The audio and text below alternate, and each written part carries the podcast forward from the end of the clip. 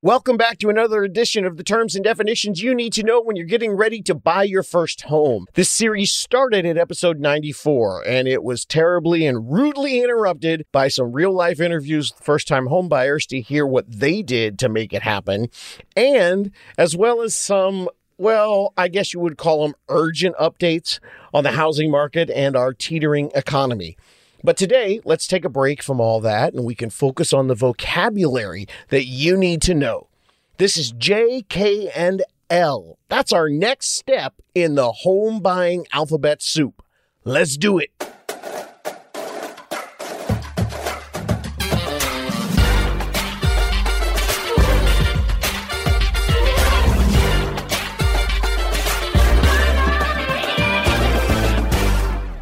What is happening, my How to Buy a Homies? It's David Sidoni, the How to Buy a Home podcast MC. What, what? If you are brand new to the podcast, I got to tell you, you picked a really weird place to start because we're right in the middle of the alphabet. So if this is your first time, I recommend stopping right now and just go back to episode 94 and start at A, the beginning, a very good place to start. Unless, of course, you're one of those weirdos who eats a sandwich from the, I don't know, the middle of the sandwich out to the crusts. I can't help you if you're that kind of weirdo. But I can help all of you with the language of real estate. And today we're going to be doing J, K, and L. So let's start with the J's, which starts with a super jolly J for jolly. I'm kidding. It's not jolly. The first one's a nasty term. Our first J is judgment. Now, if you hear that word, you are either in trouble with a home that you already own or the seller of the home that you own is in trouble or the seller of the home that you're trying to buy is in trouble. A judgment, as far as property goes, a judgment is a legal decision rendered by a court. The judgment requires that the debt be repaid before the ownership can be transferred. That means that your attorneys and your title companies and all the people involved with your transaction, they're going to make sure that all the judgments are cleared before the transaction or the transfer of possession can happen. This is the legal stuff that can make a for sale by owner pretty sketchy if you don't have somebody who knows what they're doing taking a look at the whole deal especially if the home has a judgment on it, because sometimes the judgments can have a property lien, and that's going to secure the creditor's claim by providing the home as a collateral source. What does all that mean? It means it's going to be a big old messy mess. And that brings us to our next J, a judgment lien. That's where they put that lien on the property, and it's the result from a decree from court. So someone in court says, hey, you Mr. Debtor, you owe people, so we're going to put a lien on your property. We'll get more into the liens when we get into the L's. Back to the J's. Okay, let's do something a little more fun. J for jumbo loan. That's a loan that exceeds the mortgage amount for the home to be able to be purchased by Fannie Mae or Freddie Mac. Now, if you get the loan below the limits and you don't have to get into a jumbo loan, we call that a conforming loan, and those can be purchased by Fannie Mae and Freddie Mac, and they end up having better terms and they can work out pretty well for you. Usually, like I said, better rates, better terms. Each year, Fannie Mae and Freddie Mac and their regulator, the Federal Housing Finance Agency, that's the FHFA, we talked about that back in the Fs, they're going to set a maximum amount for the loans that they're going to have Fannie and Freddie buy from the lenders. So those loans get the better deals and they set a different price limit for each area. If you go above the limit, which in 2022, the conforming loan limits in most areas increased to $647,200. Why? I don't know. That's the dumb number they chose. completely random. 647,200. Oh, okay, that makes sense. No idea. Anyway, if you go above that 647,200, then you're going to get into what they call a non-conforming loan, which is the jumbo loan. Gosh, it took like a minute to get to what the heck a jumbo loan is, but that's what it is.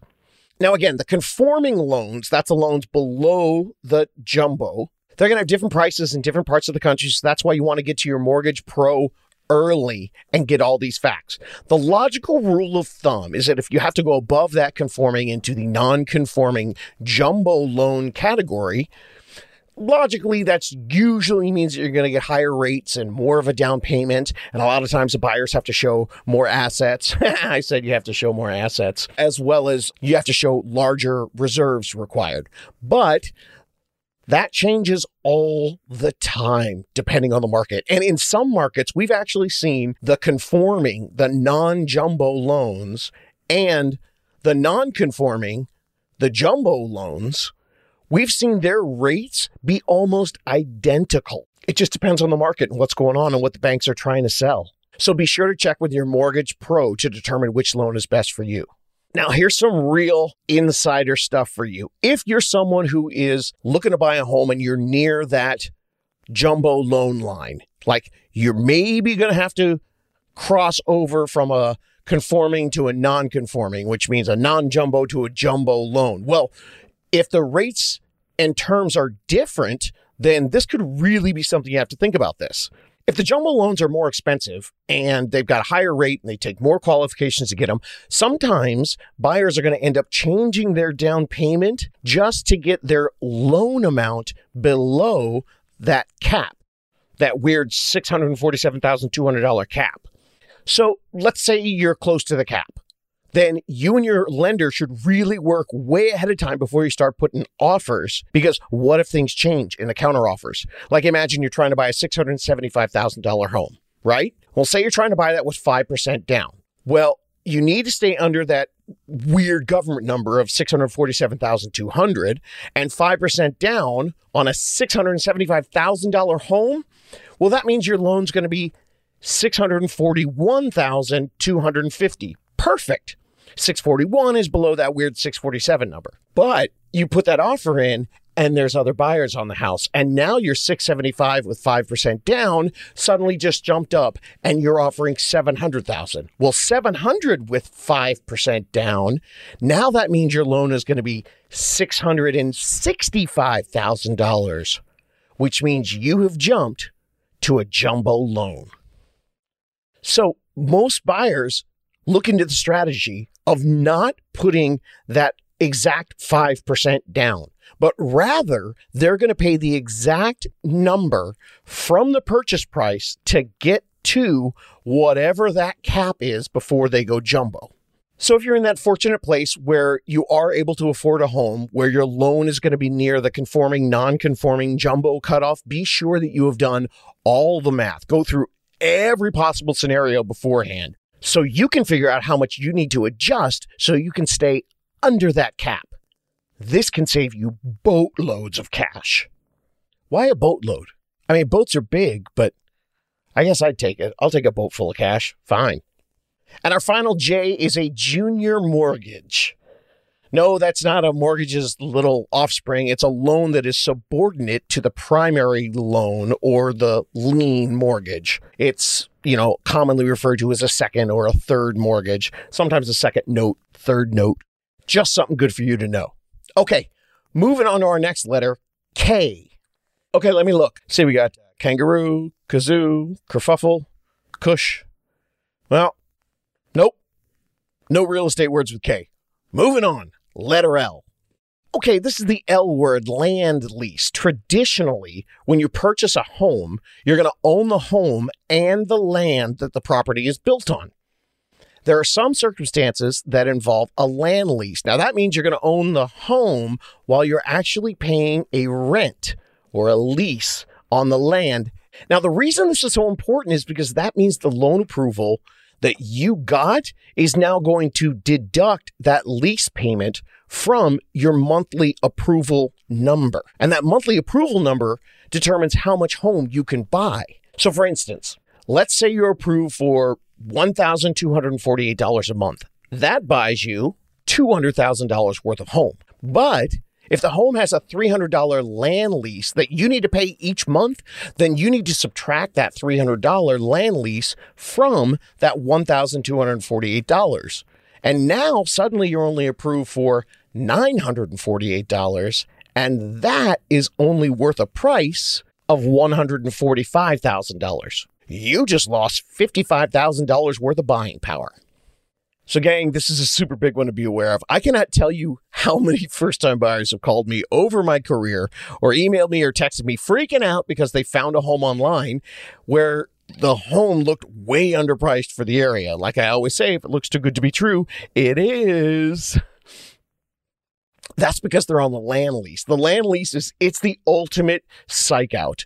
And I hate that the real estate industry doesn't put land lease in big font right next to the price because that price is completely affected by the land lease. But they don't, so fine.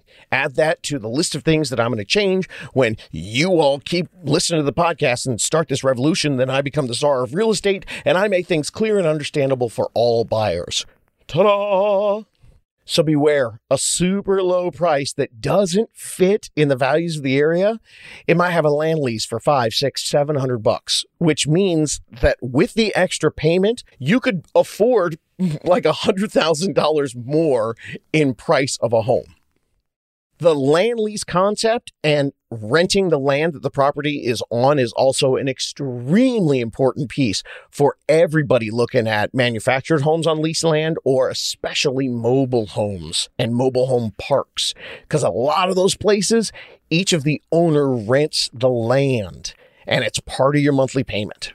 So if you're just starting out and you're trying to figure all this out, make sure you're not comparing the price of an entry level condo, townhome, or even a small entry level house to a manufactured home or a mobile home that's on a land lease if you don't understand the math of that.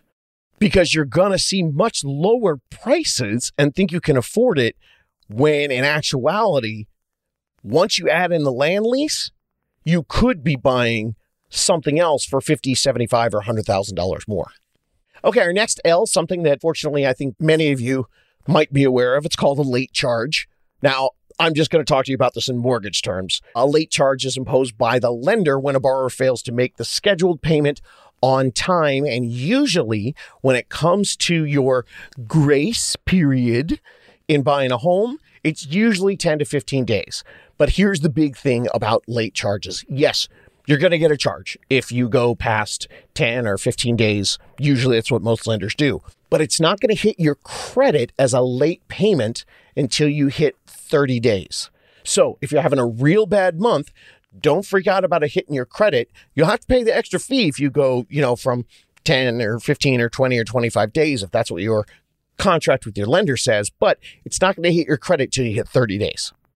Okay, this next L is something that I get asked about a lot. So I'm going to be referring a lot of people back to this episode, especially you guys listening in 2023 and 2024. I probably just sent you back to this episode because everybody asked me about this one. What this is is a lease purchase or a rent to own. And then while we're here, we'll talk about the lease purchase option. The definition for the lease purchase or the rent to own is where you're renting the property for a little while, a little bit of money goes towards it, and then eventually, at some contracted time, you are legally binded to purchase the home once your lease terms are up. The lease option gives you the option to buy the home or bail on the lease at some point. Now, do these exist? Yes, these exist. Are they a good idea? Usually, no. No, they're not. Looking, I could do an entire episode on this, but instead, I'm just going to tell you that in general, these fall under the just too good to be true category. I wish they could be something that was going to work out for you, but for all the time I see everyone on social media bagging on the boomers, you got to take the good with the bad. This is a boomer idea. This is a boomer philosophy, and this does not work in today's world. So if you're saying, I heard my friend, my, no, no, no, that's just a boomer talking. So let it go. So here's the real basics behind it so you understand. When you're talking about a rent to own or a lease purchase or a lease purchase option, you are absolutely in the weakest position out of everybody in that transaction. Okay, most people asking about a rent to own or a lease option or a lease purchase, they're asking because they can't get approved at the time that they start or want to start this contract. So they think that they're at least getting something towards owning the home, and that's better than renting. Now, I, I love that idea. I love the creative thinking, but like in all things in life, your own self awareness is going to benefit you greatly. Understand where you are. You are in the worst position. You don't own a property and you want to own the property, and everyone knows that. The landlord owns the property, and rather than sell the home to a qualified buyer out there, they instead enter into this deal with you. So ask yourself, why would they do that? Where do they benefit? Remember, be self aware and understand that at this current time, you're just in the weaker position. No judgments. That's just where you are. Be aware. Don't be ignorant about where you are. Be understanding and realize how strong their position is versus yours. Now, here's a very, very quick list, and this is by no means everything, but a quick list of the disadvantages that you should be very aware of and will help you really take a second look at this whole process. Number one, you're probably going to pay more in rent every month than you would if you were just a regular old renter. You may think that all that extra is going towards ownership, but most of the time, not all of it is. In fact, not as much as you think it is. The landlord is going to take a little extra fee out of that.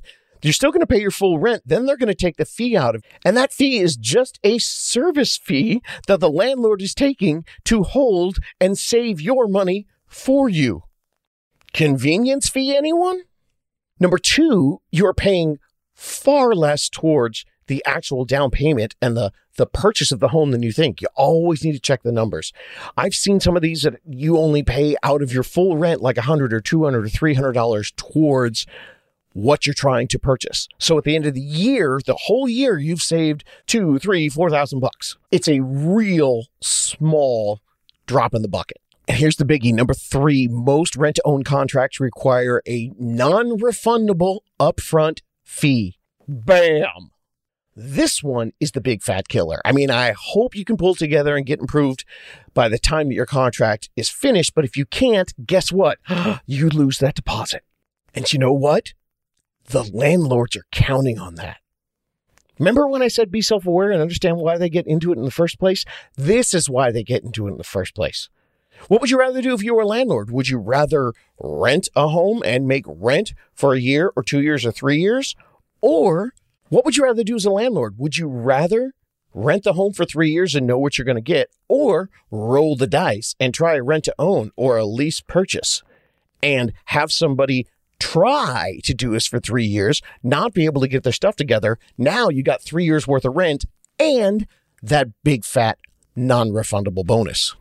Now, those three pieces alone should be enough to help you understand how I really feel about this whole process and how this process, most of the time, is just not to your advantage. But for those you stubborn folks, fine. Number four, you might lock in at a bad price. Prices change, and you're going to lock in at the price that the start of the contract you agree on. So that means you're going to be negotiating and choosing a price at the time that you are currently someone who is unable to be approved for your own loan purchase at the time. Now, if you at that time in your life, when you're unable to get uh, approved for a loan for a home, but you feel like you're in the position where you can negotiate the correct price for where a home's going to be in one, two, three, five years, well, then you're better than every investor since the beginning of time. And then we go to number five you think it's hard to get your current landlord to put any money into repairs when you're just a renter? Wait till you're a rent to own renter and the landlord sees the light at the end of the tunnel and doesn't want to pay for anything. Oh, and number six, late or missed payment cancels the whole deal. You're out. End of story. And number seven scares the crap out of me. And this is why I really freak out about this. The rent to own setup is probably one of the biggest areas we see scams and shady deals happening in real estate. According to the Consumer Information Report, defrauded rent to own tenants have found out a little too late some of these terrible things. The landlords can't legally sell the house because, oops, they don't actually own it the landlord and the seller actually has several years of unpaid property taxes. They'll find out that the house is in major disrepair, but you haven't actually done an inspection because you've just been living there and you didn't get a chance to go up in the attic and find out that everything is broken. Or the one I see a lot, the house is actually headed towards foreclosure and the landlord's been taking your rent while he's not even paying his mortgage. So, bottom line with a lease option or a rent to own is that as the tenant, you take on most of the risk. Even if you're a perfect tenant, you follow everything to the letter of the law to the contract, the landlord still has tons of outs, or they might not even own the place. So there's tons of ways this can go wrong for you. In general, I would just say I'm not a fan of these. If you actually start your own bona fide savings plan, debt reduction plan, and a credit score improvement all on your own, you're going to be far better off biting the bullet and just renting a regular old rental for a year or two and get yourself together so you can get an approval and do it with you in control. Okay, our next L word is lender. A lender is a financial institution or agency that loans you money. Told you, I'm going to kindergarten on this one, gang. We're doing all the definitions. Now, another thing you might find out as a lender is sometimes the dude or the lady or the non binary person that helps you. Sometimes they're referred to as the lender. They're also referred to as the loan officer. These officers don't have a badge, but they best have a license if they're helping you with a loan.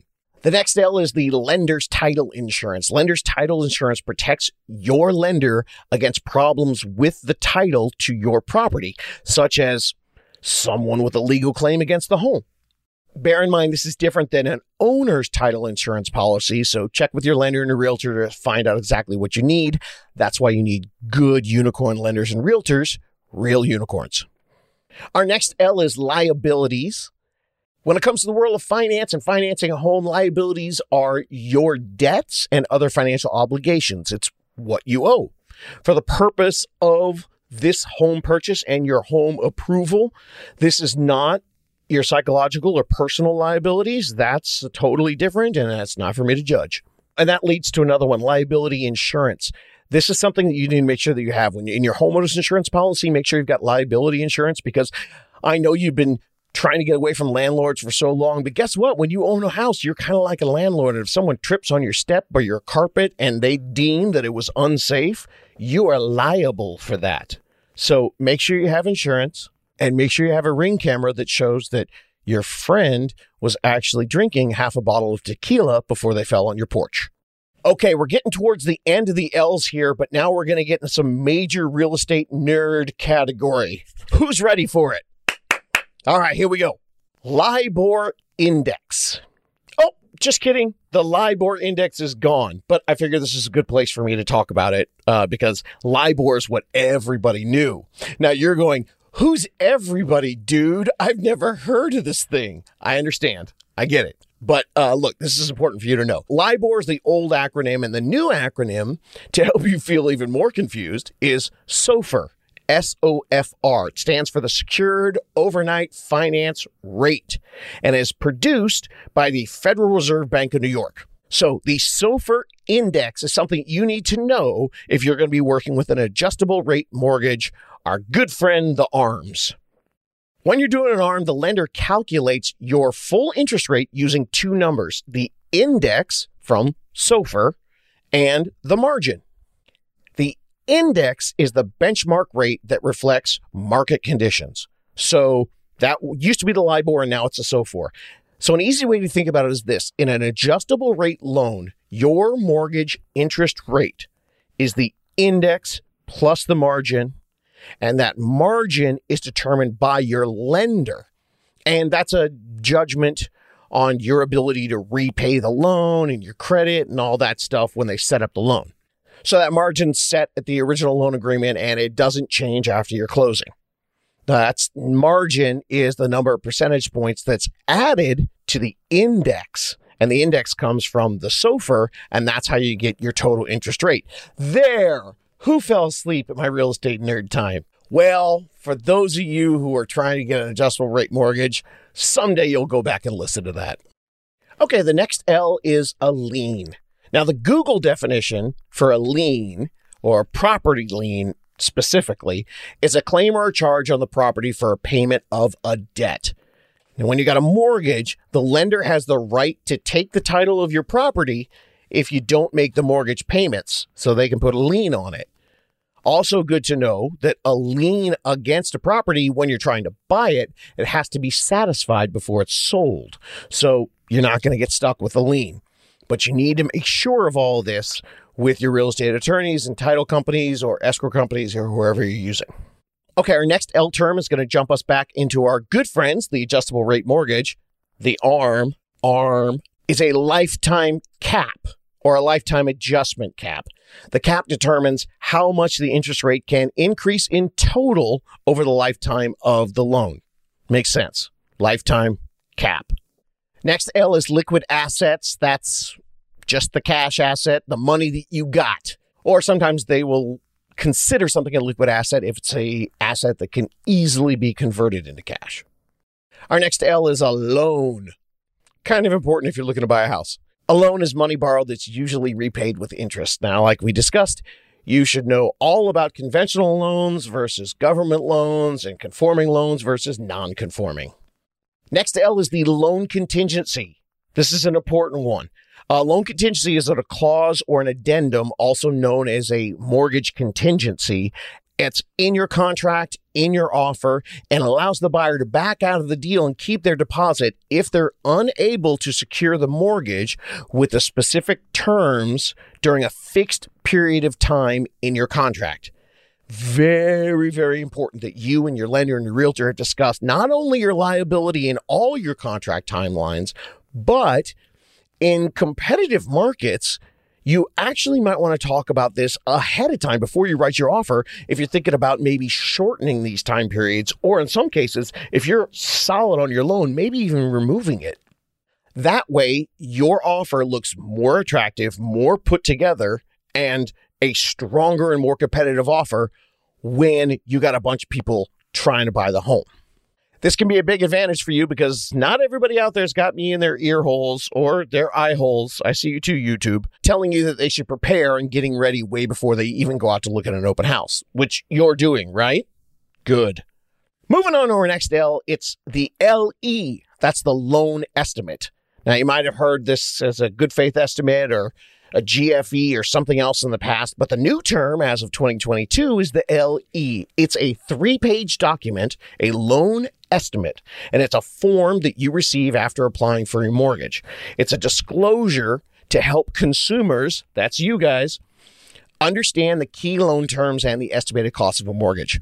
So the LE gets compiled after you submit six elements your name, your income, your social security number, your property address, your estimated property value, and your desired loan amount. Get all that in, and the lender is required to provide you with this form. This is for your protection. It's a newer thing in real estate brought to you by our good folks at the CFPB, the Consumer Financial Protection Bureau. And all the lenders are required to use the same standard loan estimate LE form to make this easier for consumers to compare and shop for a mortgage. Our next L is loan fraud, purposely giving incorrect information on a loan application. That's going to be loan fraud. And here's a little tip for you guys. Many of the investment schemes and the Airbnb moneymakers and buying your second homes and investment homes that you see all over social media, many of those strategies are actually loan fraud. Just want you to know. The next L is loan modification. Now, a mortgage loan modification, that's a thing. And I'm not going to bother to define it in detail here because the truth is when things change in the market, like when the market crashed in 08 to 2010 or when the pandemic hit in 2020, the banks rewrote all the loan modifications rules to adjust with the crashing or changing market. And guess what? They're going to do it again whenever whatever happens next happens. You just need to know that a loan modification or what people call a loan mod is a thing. Foreclosure is not your answer. At some point, depending on what's going on in the current market, you could potentially apply and get a loan modification to change your terms so you can still honor your contract. Next up is the loan origination. This is the process in which a loan is made and it may include taking a loan application, processing, underwriting the application, and closing the loan. You're also going to hear about the loan origination as the loan origination fee. This is the service fee that the lender's charging you, and it's a very good thing to ask when you're shopping for lenders. But be wary, this is not the only way the lenders can charge you, but the origination fee is something you should know. When you get a loan, you're going to hear a lot about loan servicing. There'll be different companies that will service your loan. That just means that it's the management of the loan. And sometimes your loans will get sold from one servicer to another. And I know a lot of people freak out when they hear that I did all this work to find my lender and then they sold it to someone else. Yeah, they get sold all the time, but they get sold with the exact same rates and terms. But it is kind of funny when I see people freak out that they worked so hard to get a lender and then a month later their loan is sold to somebody else. Yeah, they didn't really care about you. All right, our next L is the loan to value ratio, also known as the LTV. This is a big one. Got to know this one. LTV is the ratio that you really need to know. And here's how you calculate it. This is the number that you use to eliminate your PMI. So you really want to learn this one. The loan to value, the LTV, is the amount borrowed compared to the appraised value, or if you just bought the place, the sales price of the property. All right, so here's how it works. You put 20% down on the home and it got valued at your list price. So the day you close on that, you got 20% down and of the purchase price. So that's the appraised value. So your LTV is 80%. Does that make sense? So your loan to value in that situation, if you got 20% down and you've got an 80% LTV, you have no PMI. But if you put 5% down, then your LTV is 95%. And most of the banks are going to say that you've got to have 80% at least to have your PMI not happen. But if you purchase a home, sometimes they're going to say, okay, we'll take it away, but you need to get it to 78% to dump the PMI. So the way that happens is you monitor your LTV and the what you're doing is you're watching your principal reductions to the loan. That happens when you make payments on the loan, as well as you're watching the appreciation because that changes the appraised value. So your loan to value is your total loan that you still owe after some payments compared to what the home is worth. Okay, getting to the end of the L's, we got the lock in rate. Now, this is one that I hear a lot of people talk about lock in rate. And it seems that there is some major confusion on this one. A lot of people think that when you get the traditional loan approval, that that's good for 90 days. But they seem to think that their rate is locked in without approval. Nope. Not true. These are two totally different things. If you don't have a property that you have an offer in on and accepted, your approval is that thing you get before you go out shopping, and that approval doesn't have a rate locked in. That approval is subject to you getting a home that you're under contract with, and then you can lock your rate. Yeah. So you got 90 days, and your loan approval says that you can buy X amount of home for 90 days, but they're doing that based on the rates at the time that you do the approval, but absolutely not guaranteeing you anything if those rates change in that time. So locking your rate becomes very important. Once you're under your contract, you can lock in the mortgage rate for a specific amount of time with most lenders. Times and terms will vary with your specific loan product and specific lender. So keep in mind, you don't lock in your interest rate with an approval, but you do need to get that approval way ahead of time, which means while you have that approval in your home shopping, you and your unicorn lender should be doing lots of work, following the loans and seeing how the payments change and understanding everything so that when you get under contract, you'll be able to lock that rate in something that you're already prepared for. Our next L word is a word that some people think is ugly, but I actually see it as kind of a little bit of a salvation. It's called loss mitigation. Ooh, mitigation is your salvation. Love that. Any form of uh, loss mitigation is something to help you avoid foreclosure. The cool thing about it is that some of them will actually help you stay in your home. Some of the options with loss mitigation are deed in lieu of foreclosure, forbearance, payment plan, a short sale, or a loan modification. Big thing about these is remember, even if you miss one payment, call them right before it gets any worse. This is going to help you tremendously if times get tough. And our last L word of the day, it's the low down payment. Yes, yes, they exist. Okay, that's it for today's letters. Whew, That was a lot of them. We got more to come. So if this was helpful to you at all, rate, review, and share so I can keep recording these random glossary episodes for all you confused and curious peeps out there. Stay frosty. You can do this.